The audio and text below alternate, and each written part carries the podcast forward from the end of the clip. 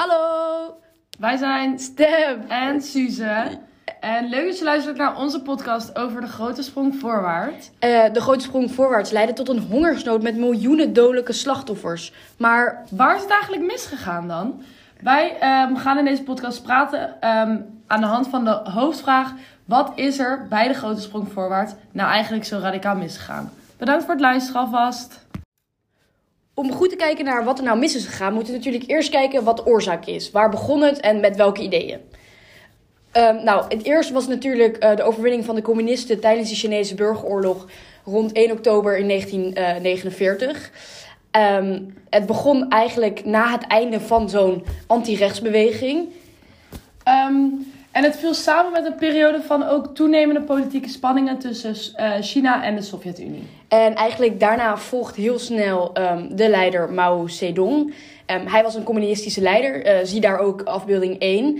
Ehm, en hij had als doel een hervormingsplan te creëren om eh, China eigenlijk een supermacht te maken. Hij begreep dat als China mee wilde tellen, in de wereld, dat hij het land niet afhankelijk kon blijven van import.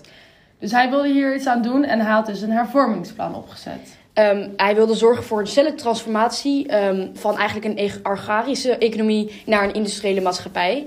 En hij verpakte dit eigenlijk allemaal in een vijfjarig plan van 1958 tot 1962. Je kan zijn propaganda zien op afbeelding 2, Dus waardoor hij het eh, plan heel mooi ging vormgeven, ook aan de Chinese bevolking. waardoor zij ook allemaal heel enthousiast waren over, Over het het plan. plan.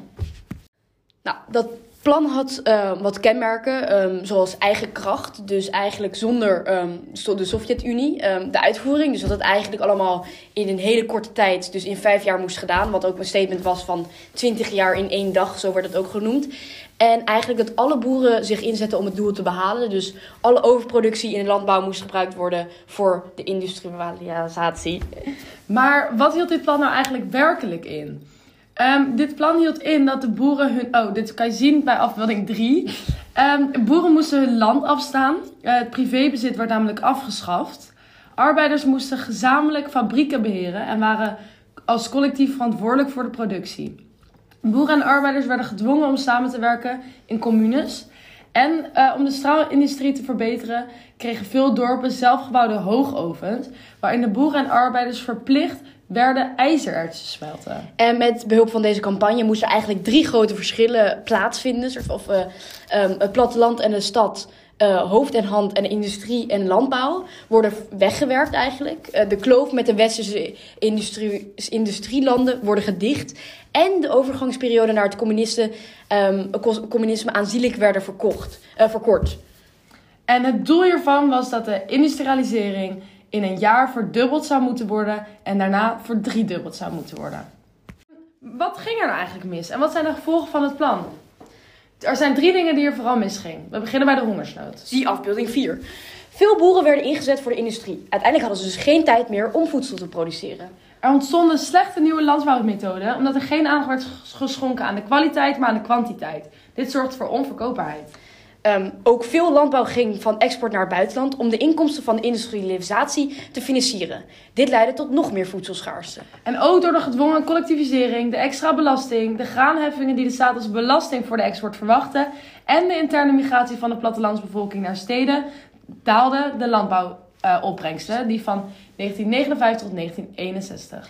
De grote Chinese hongersnood die van 1959 tot 1961 heerste, zorgde voor ehm, geschat 14 en, eh, en 55 miljoen eh, mensen die overleden waren.